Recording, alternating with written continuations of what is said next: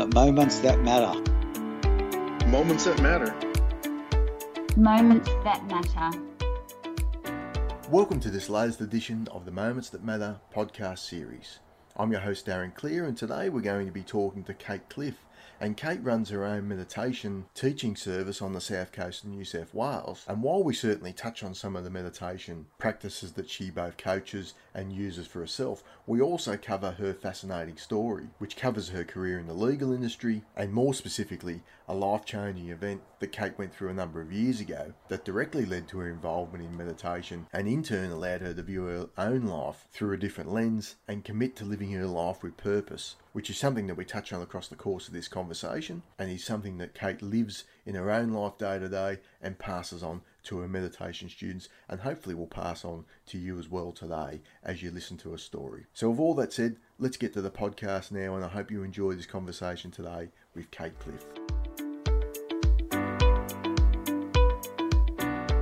So, Kate, thanks for joining me today. I'm going to get you to start by just giving me a bit of a rundown of your career to date and both sort of pre and post sort of the life changing moment that you've had, which will obviously come out in your story. But if you sort of yeah, give, give me the brief rundown of the Kate Cliff story to date. Yeah, I studied law and I was really passionate about you know, I think when you're young, you study law because you want to change the world. And uh, I certainly wanted to do that. And I wanted to help children and protect children. And I thought I would be a children's magistrate. And I spent some time with legal aid and realized pretty quickly that I could sort of hold it together there. But, you know, I was going home at night crying, you know, at the sort of things that were happening and realizing that, you know, that takes a certain type of person to do that kind of work.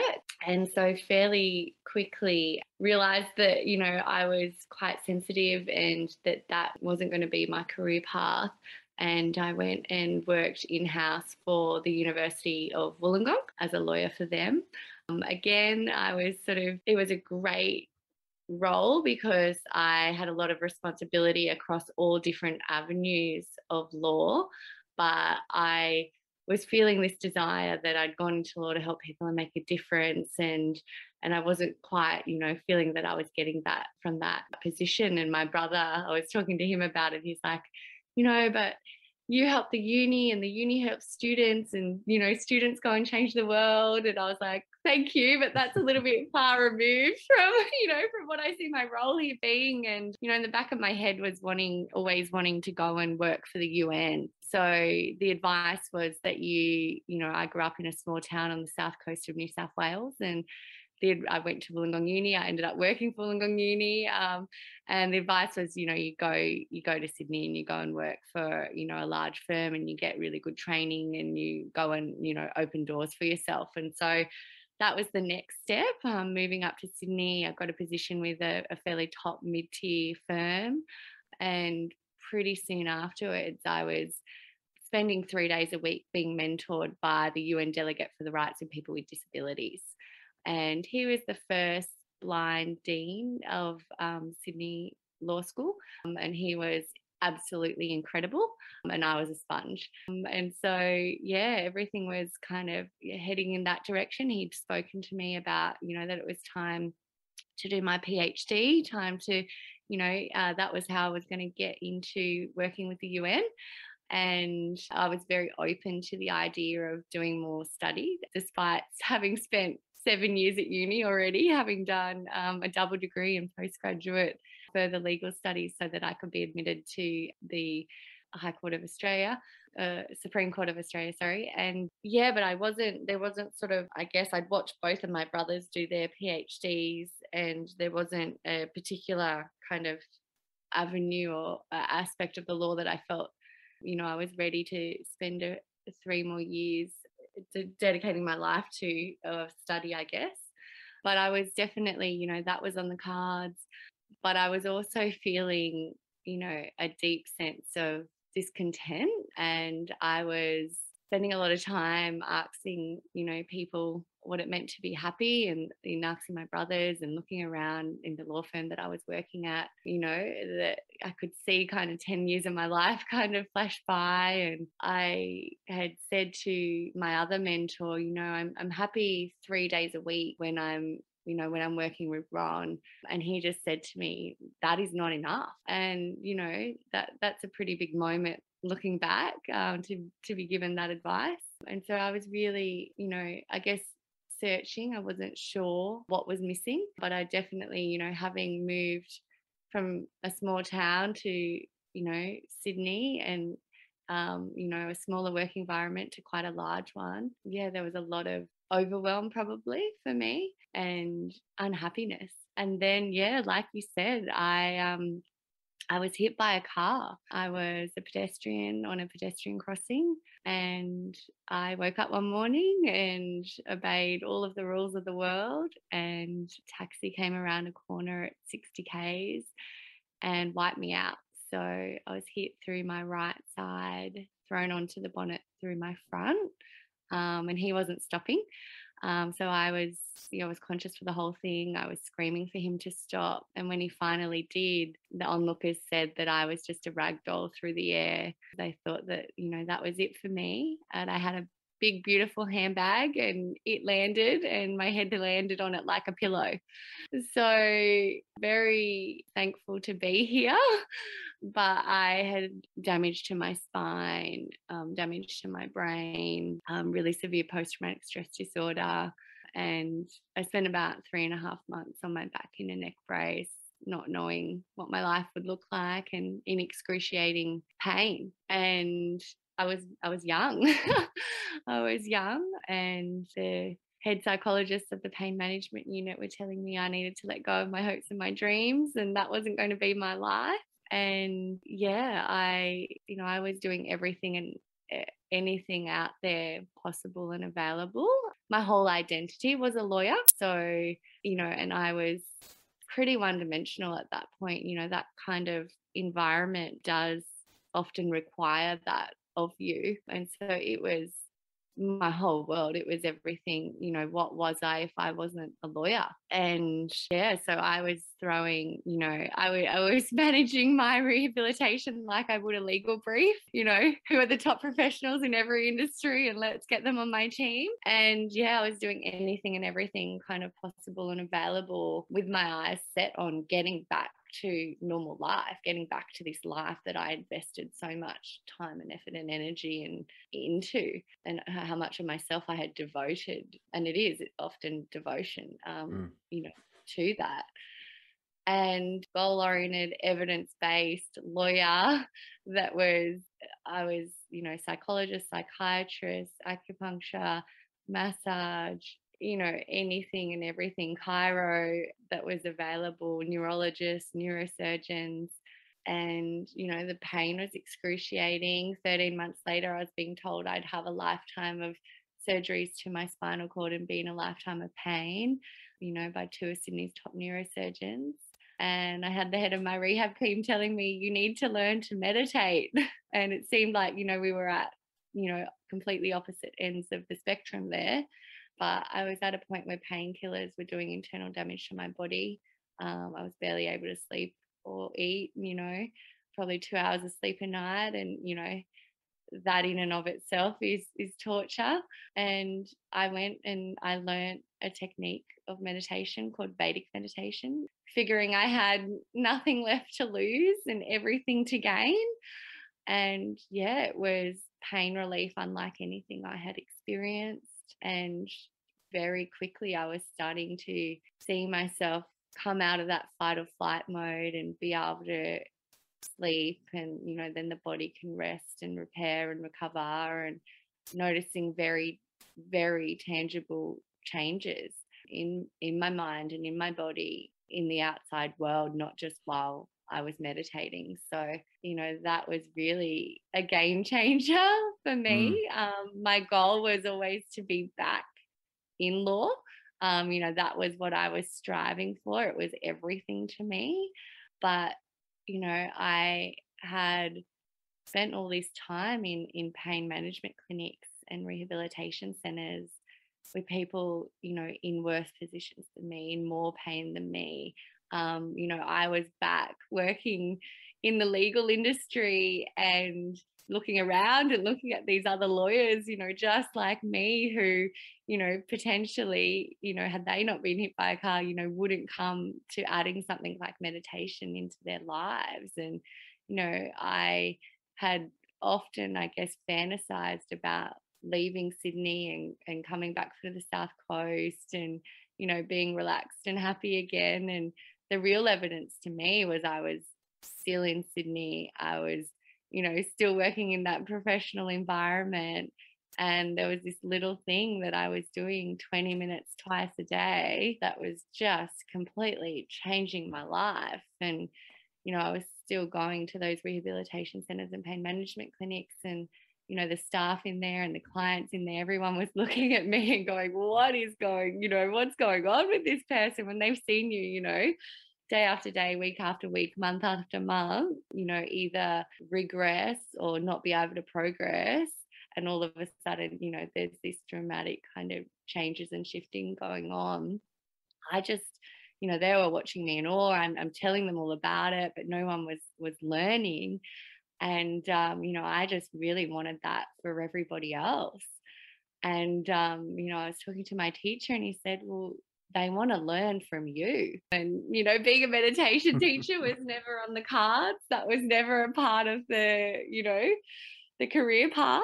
But yeah, you know, that drive to help people and make a difference. I, I looked around in the legal industry and thought there's plenty of great lawyers doing great things. You know, maybe this is how I can contribute in that really meaningful way that I'd been looking for. And so I spent a year studying and graduated in India. And I've been teaching people to meditate for the last eight years. So, what is it about Vedic meditation that would help someone in your situation deal with the pain management side of things? There obviously is, you know, different techniques of, of mindfulness, and there's apps and, and those sorts of things. And I tried a whole heap of different techniques, and they're contemplative techniques. So, we're on the level of the intellect, we're thinking about, you know, relaxing our little finger, or we're thinking about a beach scene or you know uh, Uh, that sort of thing. Vedic meditation is a 5,000 year old practice that originated in India that's been passed down from one teacher to the next in an unbroken lineage. With this technique, you get given a mantra, which is a sound without meaning that's charming to your mind. If it had meaning, would stay on that intellectual level of the mind and what your mantra allows your mind to do is to drop quickly into that inner quiet, still state of the mind. So it's like being given your set of car keys. So you've got your car keys, they work for your car. I've got my car keys, they work for my car. I have no idea how engines and all of that sort of thing work, but I've got my keys, I put them in the ignition, I turn that, the whole thing starts to go. So this is what I learned to be able to do is to pass on the correct sound to the correct person to deliver that experience to them. So the mind very quickly moves from that top, busy, active, thinking, planning, projecting level down towards some inner quietness and inner stillness. In the first 30 seconds of sitting and closing the eyes, the body's biochemistry shifts from adrenaline and cortisol, all of that fight or flight biochemistry, and that's connected in with pain to serotonin and dopamine, which is that blissful, feel good biochemistry. So, body can't rest, repair, recover if it's in that fight or flight mode. In six to 10 weeks, the amygdala, which is at the back of the brain, it literally starts to shrink. And this is what we're seeing on MRI imaging. And that's the part of the brain that produces that fight or flight biochemistry. So that part of the brain is shrinking and the body is staying in that stay and play state, that blissful, feel good, you know, biochemistry. So the body is being flooded with serotonin, dopamine, you know, and it's it's getting an opportunity to do that inner repair work. And where are you now in terms of your pain management? Like, are you still living with pain uh, as they predicted, or have you sort of moved past that in your recovery uh, phase? So I've actually just um, finished uh, 50 straight days of surfing. Um, so I was raising money for um, Surf Aid in Indonesia. Uh, I'm doing things no one ever thought that I would be possible for me to be doing. I haven't had a Panadol in the last nine years.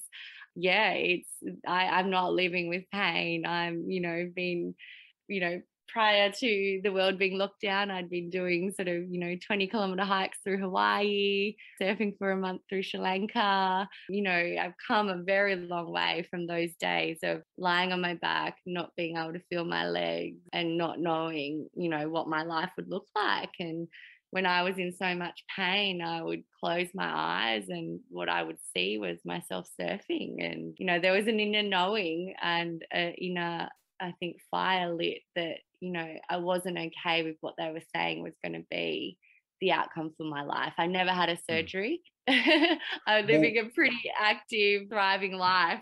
Well, why do you think it is that this hasn't been mainstream? Like, there's, it's not mainstream practice to get people to go and try things like, like meditation as, as part of their you know, whether it's a mental health regime or whether it's uh, someone recovering from a traumatic incident like you have physically uh, and mentally, no doubt.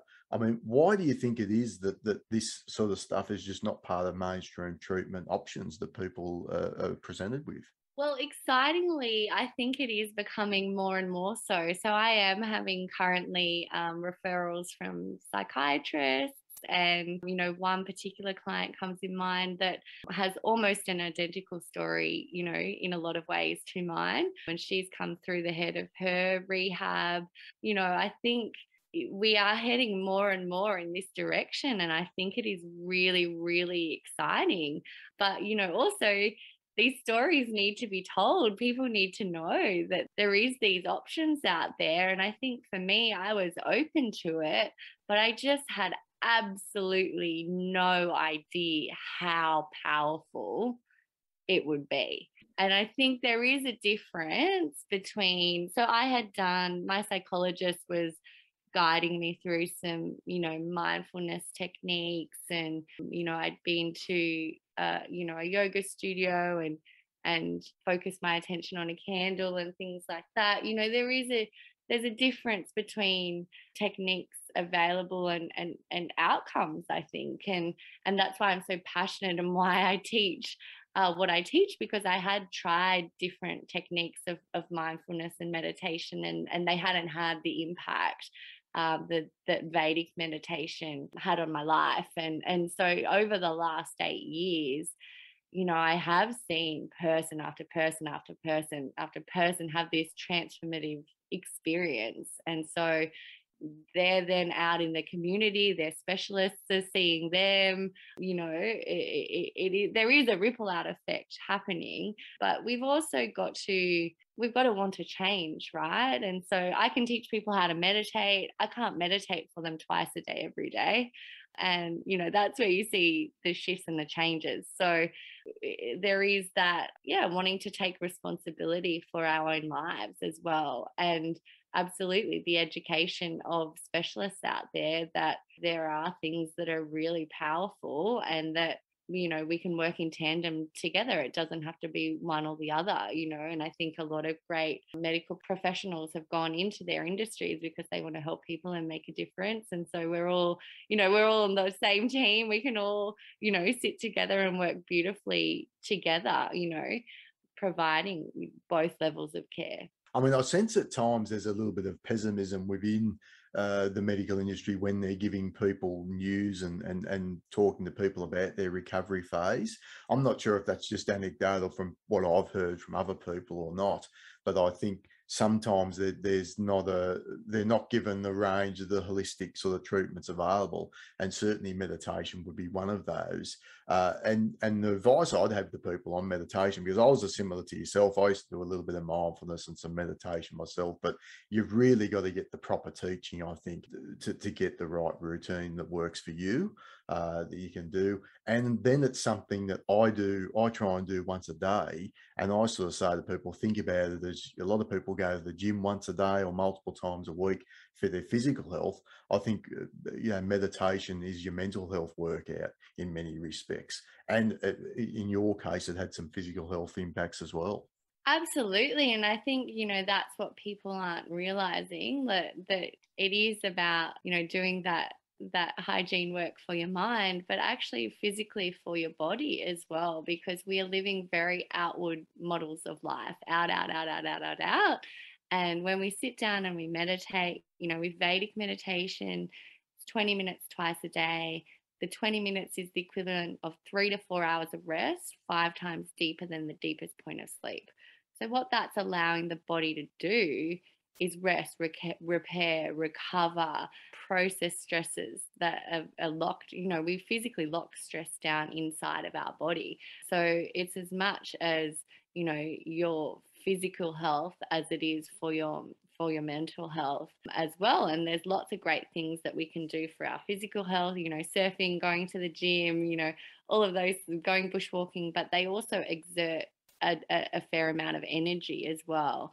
And so, you know, if we think about our laptop, our mobile phones, you know, we've got to charge those up every day. And, you know, we've really forgotten the art of doing that with the mind and with the body. And lots of people, you know, they're not getting good quality rest. You know, lots of people with the level of demands on them these days. You know, we, we're going to bed and we're exhausted and the mind starts racing, or we're waking up at three or four in the morning, mind's going.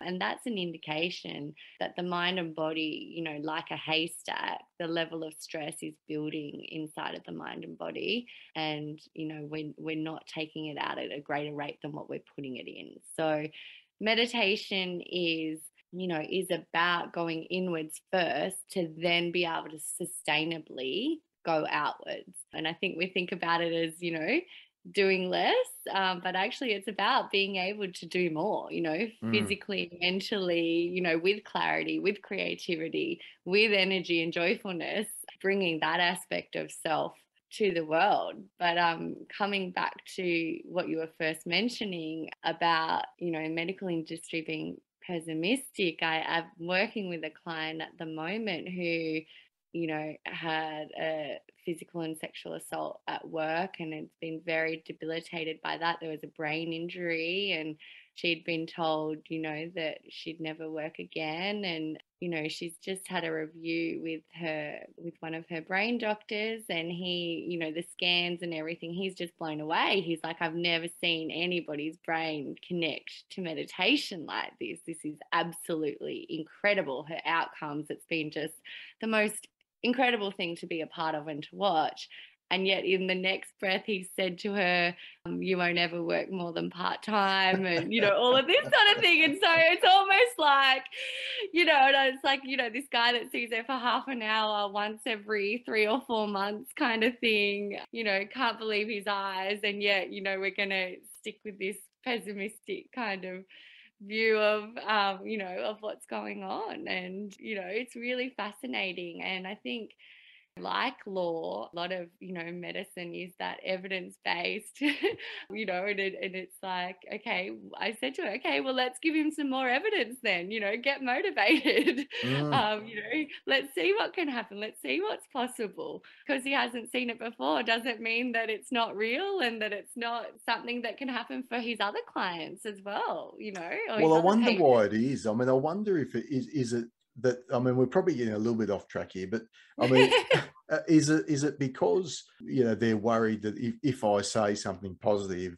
and that doesn't happen, then you'll come back to me and have a I'll have a complaint or something. I'm just I'm not quite I'm trying to I guess get the uh, get the motivations behind this pessimism and, and why I keep hearing stories of people because the constant stories you hear of people that overcame whatever the doctor said and you wonder yeah. always well why did the doctor say you would never do this again or get used to doing this and this and this when you actually can push through those barriers given the right sort of methods of treatment Yeah. And, you know, for me, I was 26 being told, you know, I wasn't going to be able to go to festivals and be a lawyer and do all of these things that I, you know, that was my life. And so it makes it really hard when you're doing all of this physical and mental rehabilitation. It, it's already hard to get up and face another day of your life and you know that's really it makes it really super hard kind of to to do that when you're told kate you need to let go of your hopes and your dreams. That's not going to be your life. And for me it really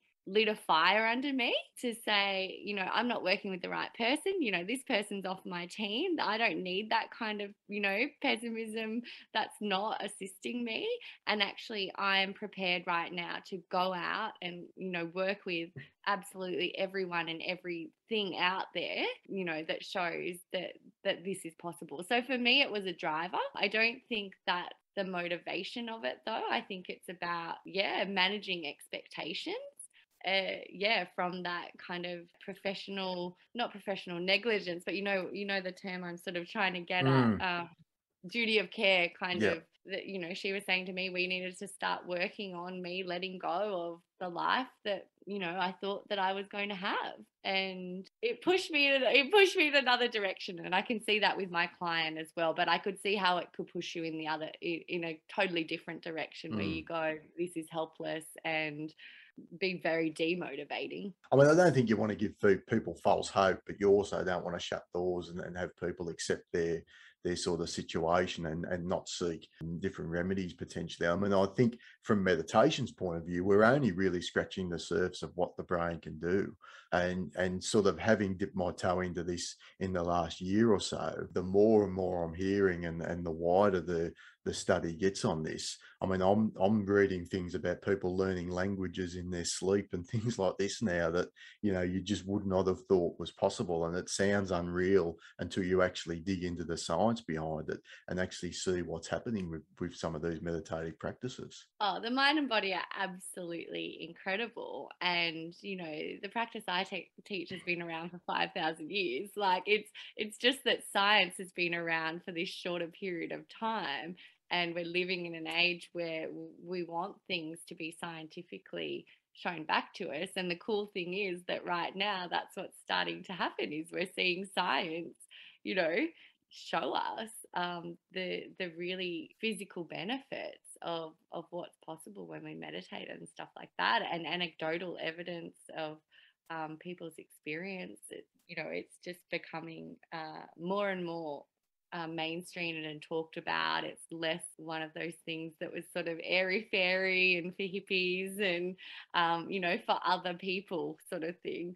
Um, you know, when you look now, most of the people at the, you know, tops of many industries are out there saying, you know, my secret weapon is that I start my day by meditating every day. Well, and I mean, going back to the, your, your sort of story, and there was a lot to unpack, obviously, there from that point of view. And I noticed that at the start, you sort of said you had a great job within the legal industry, but it wasn't satisfying you. I mean, do you look back and I mean, you and I are very similar in a sense because I grew up in the south coast of New South Wales.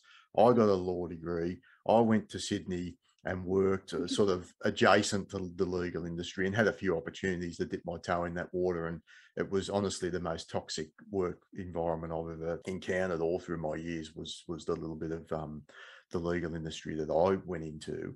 Uh, do you feel like there's a, I guess, what's viewed as a good job within the legal industry is not necessarily what what should be viewed as a good job if that makes sense. I mean because i, I think that it's difficult to connect in in many ways to the work that you're doing within that industry particularly when it's all about sort of you know charging clients and making sure that your hours are, are up and all that sort of stuff. It's it's very difficult i think within that industry to connect to the end goal of, of what the legal industry is trying to do. Yeah um you know i, I guess there's you know that external kind of so you know on paper i should have been happy you know uh, you you're working for a firm with a with a great reputation and you know all of those sorts of things. Um, and i guess it comes down to you know what society says you know is success and what you individually say is success yeah, there's definitely the aspect of, you know, the billable hour and the pressure of, of all of that sort of thing.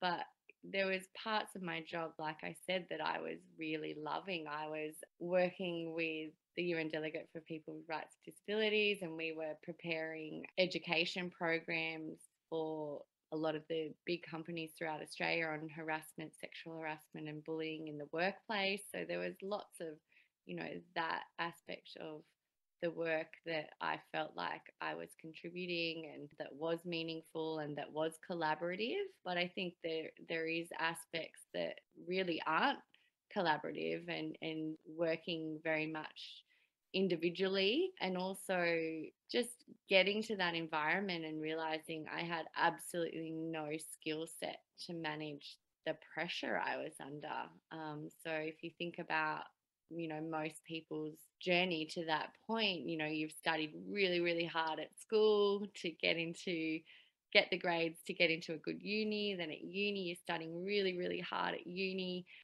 to get the grades to get into you know what's perceived again as a as a reputable firm and then you're in a firm and you're just working really really hard to then become associate senior associate partner. And nowhere you know along the way did i have a skill set to to manage the stress and tension and fatigue of, of that environment. So you know and that there's no finish line you know it's not a mark anymore. It's a real life outcome for somebody. Um, and i spent a lot of time in court as well. So yeah you know not having learned i think at an early age i think you know to become a lawyer you're often becoming very tunnel vision and one dimensional from a from a young age. And i think what meditation gave me was the ability to become multidimensional. So when you're getting that deep rest by doing your meditation twice a day, then you're resting well at night, and then you're waking up naturally in the morning ready to go, it did mean I had a life outside of work, which meant that, you know, it could be a walk by the beach with a friend or, you know, something like that, or the energy to do something after work. And so I think those environments can be quite isolating and I think when you're exhausted, it becomes kind of self perpetuating and you know the the hours that you're putting in can mean that you know it's sometimes not possible to have a partner or see much of your partner or your friends and those sorts of things. So work kind of becomes you're living and breathing it in a lot of cases and you know that type of person your colleagues are then the same type of person as you. So it's not necessarily that there's this great kind of support and collaboration and and a lot of the work is kind of done quite individually.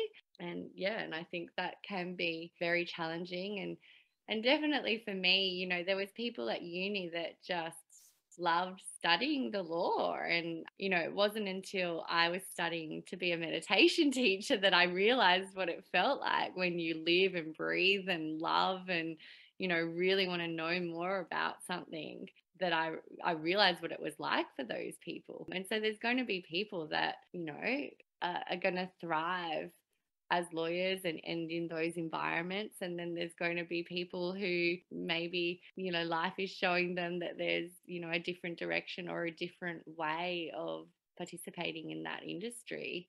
And I think we're starting to see some shifts at the leadership level because, you know, that's where it needs to come from, from top level management and direct reporting lines um, you can have policies and things in place, but you're not having the opportunity to actually access them. So, you know, there can be meditation programs or meditation rooms or, you know, yoga at lunchtime or whatever. But the reality is that sometimes the amount of pressure and deadlines and all of those sorts of things mean that those things aren't accessible. Um, but if you've got leadership that is saying our whole team is, you know, this is what we're going to do, or, um, you know, this is how we do this, then everyone feels, you know, okay about being able to, you know, access more of those things. I mean, I think there's definitely a shift, and uh, obviously there, has been a, a, quite a large number of burnout or large percentage of burnout within the legal industry. So I think that's sort of part of what's driving the shift. But I also understand the difficulties for that industry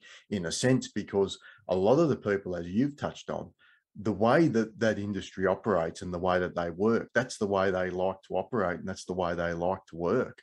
And I think they probably can't see and maybe don't even want to do it do it any other way than what they do it so it's kind of it is difficult to try and get the balance i guess from people that would be very good lawyers but probably needed to operate in a different way than the people that just say well this is the way we've always done it. I like to do it this way and i don't really see a problem. So i think there's a bit of a balancing act there within the legal industry uh, as to how they they need to manage that I think that um yeah, there's this been this great circuit breaker, right? So there's all these lawyers right now who've never had an opportunity to work from home, work remotely, that you know, because it has always been done a certain way, need to be in the office, need to be seen, need to be in there for these many hours.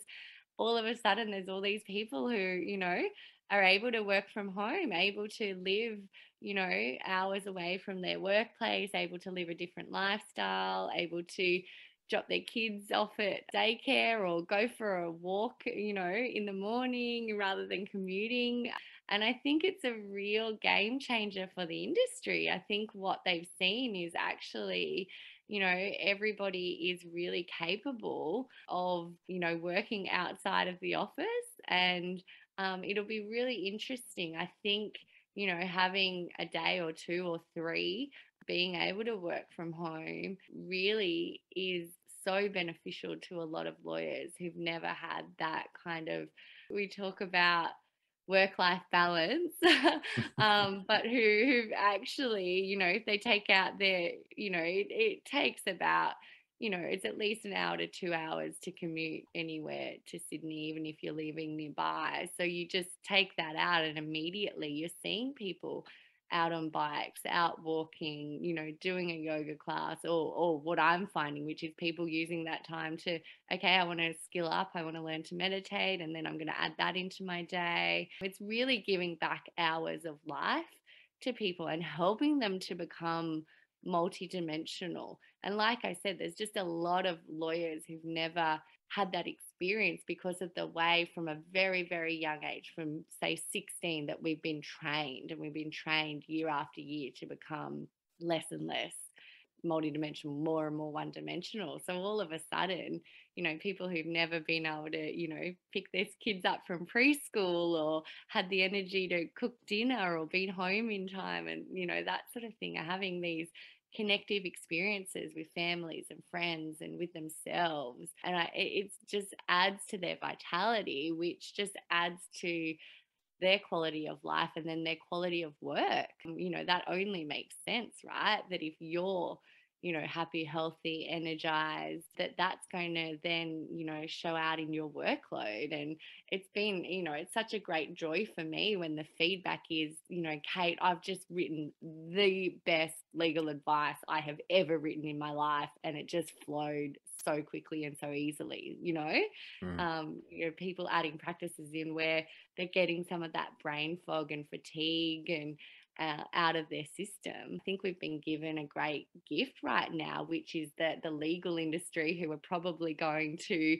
um, you know, we're never going to make changes because it was like, you know, this is the way we've always done it. Like you said, they've been forced into making some shifts and changes. And now there's going to be some lawyers who go, you know, if they are being asked to be back in the office five days a week, they, they're going to look at other options because there are uh, Uh, companies that are open to flexibility now and and and people have had a little taste of what that feels like that may have never had that taste before we just go well this is life and I've got a mortgage and I've studied all these years and this is a good job and so I just, you know, sit here and grind it out. And now people are, you know, they've sort of had their blinkers taken off. It's like, oh, there's there's you know other options and other ways of being and i think it's a really great that the legal industry has been forced to move in this direction Well, it's changing that you touched on a, it's changing that C and B seen mentality.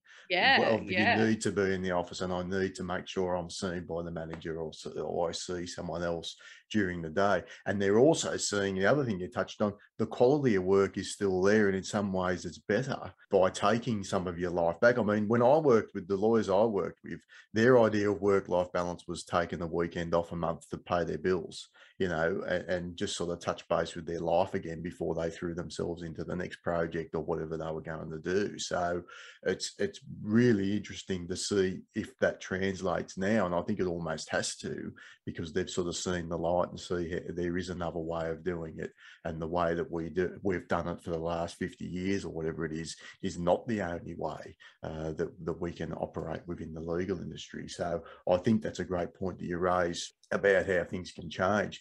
I want to bring you back. You, you said, and I sort of in, in, reading a little bit about your story, you said that after the meditation helped your recovery, one of the things that you realized was that you wanted your life's work to be shaped around helping others. And, and like myself, you went into the legal industry with an idealistic uh, sort of expectation uh, of what you'd be doing. And you sort of, you certainly reached further into that area than I did within my short career.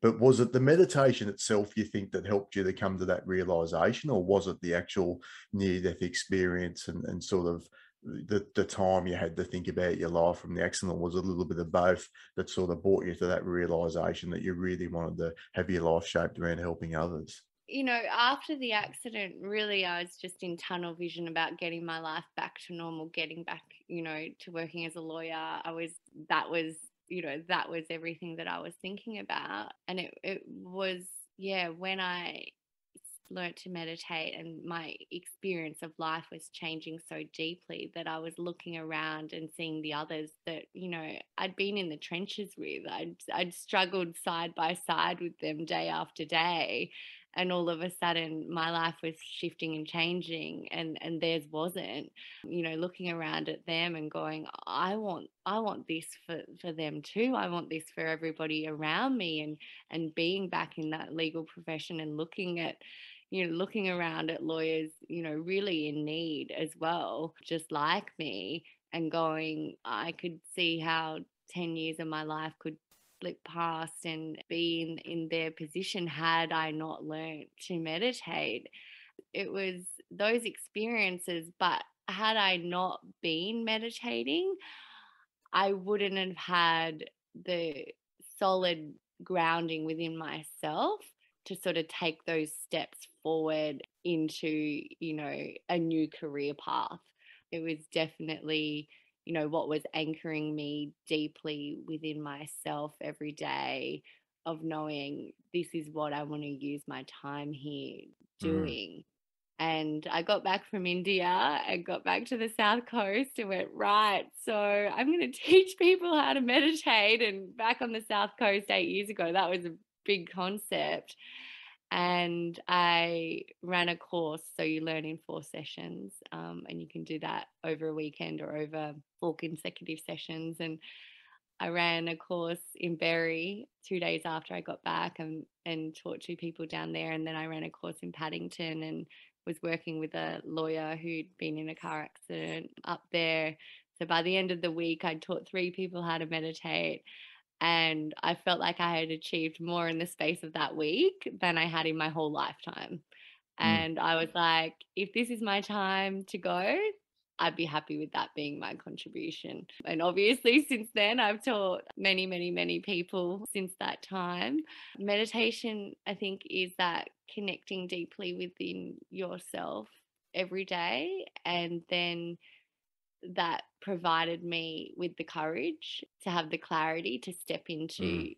where I felt I, I really needed to be. I, and although I was asking questions before the accident about, you know, was it possible to love your job? Was I being naive? You know, was it that I didn't have a loving male relationship in my life at the time and I was looking for work to fulfill that? You know, I was asking lots of questions but I didn't know what I was passionate about, what I wanted to study. Like, I, none of that would have been clear to me back then that, you know, I needed, I'm so grateful for that accident. I don't wish it upon anybody else, but it, it really changed the course of my whole entire life. I'm, I'm so thankful that happened to me. It, it led me to learning this technique and then, you know, to studying that and, and living a very fulfilling life. But I had to go through that to figure out where, you know, where my passion did lie. If it wasn't in law, um, then what was it? And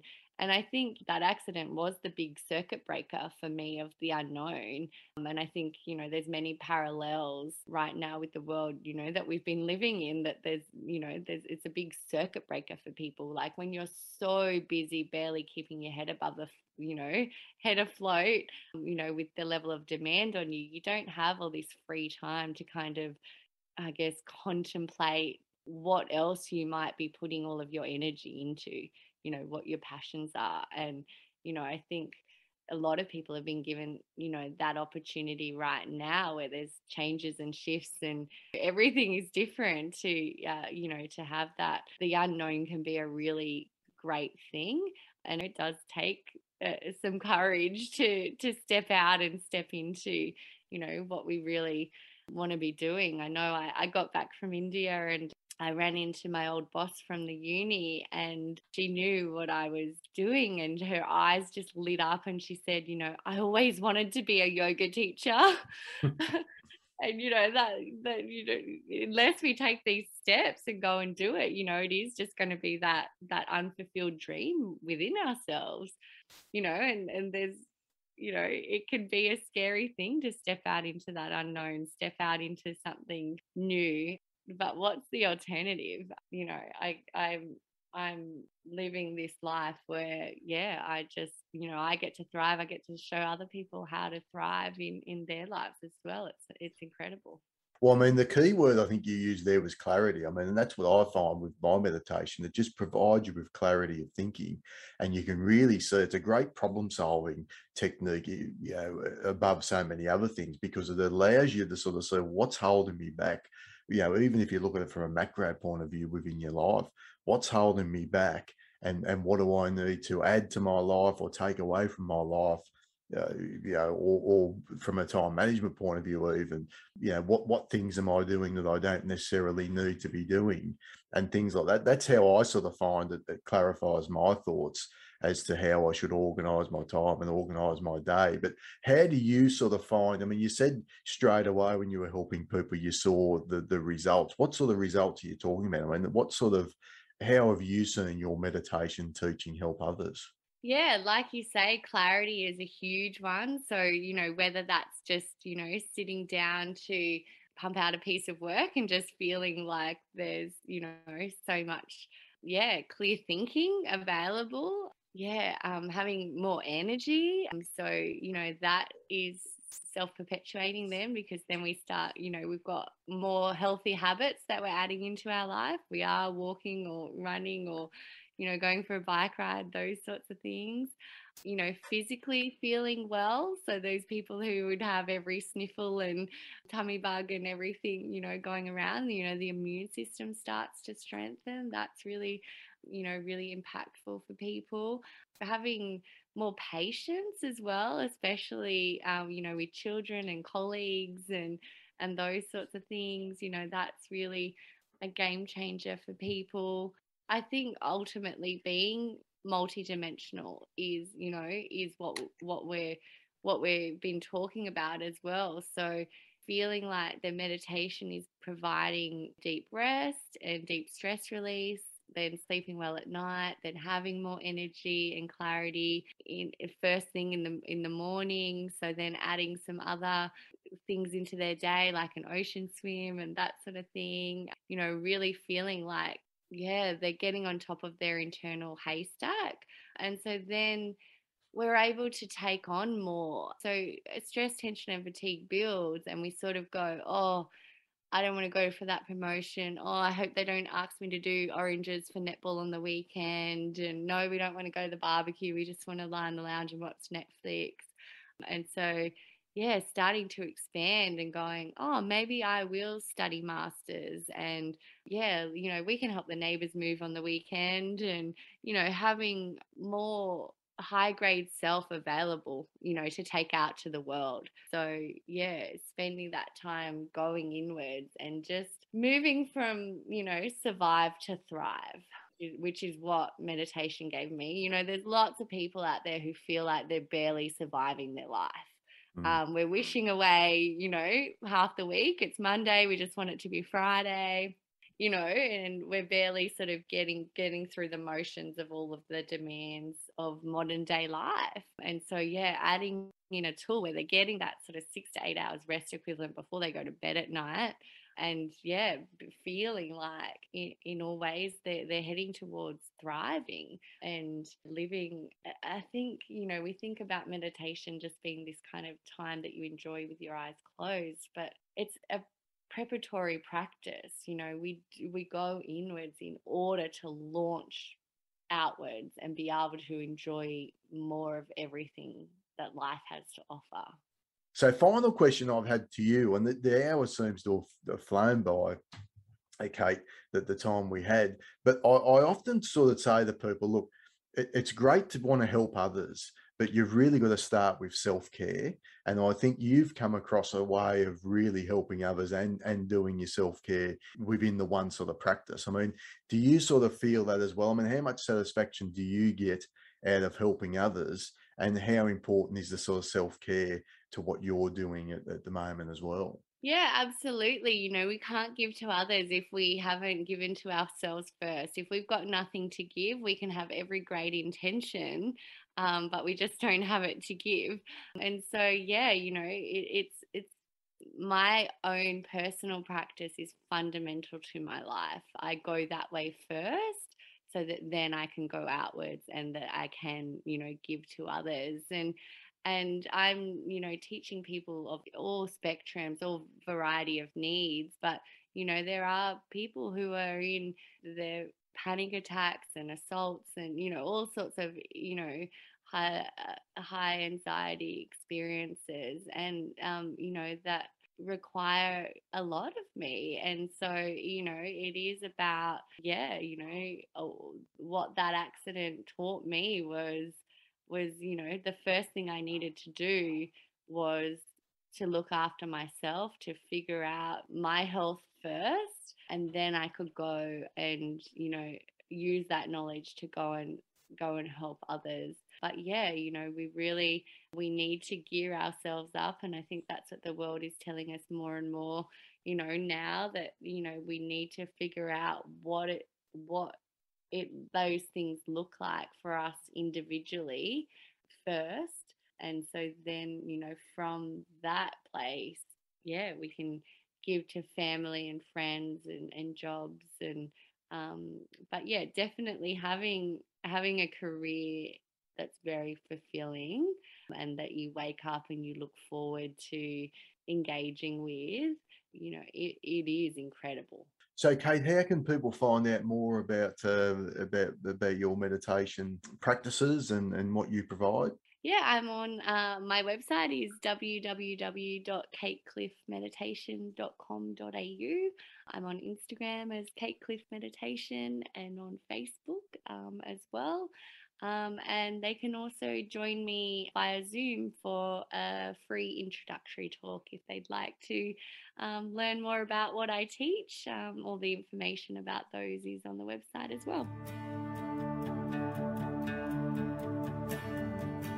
So there you have it. I'd like to thank Kate again for her time today, and hopefully you do take the time to go and visit Kate's website and find out a little bit more about her services. Because as I touched on within the podcast, we're really committed at Balance to Life towards mainstreaming meditation services. And as part of that, it is beneficial to get the proper coaching, and that's why we've featured a number of meditation practitioners, if you like, within recent podcast series. And hopefully, Kate's story has resonated with you here today. So, thank you again for joining us today, and I look forward to bringing another engaging Moments That Matter conversation to you very soon.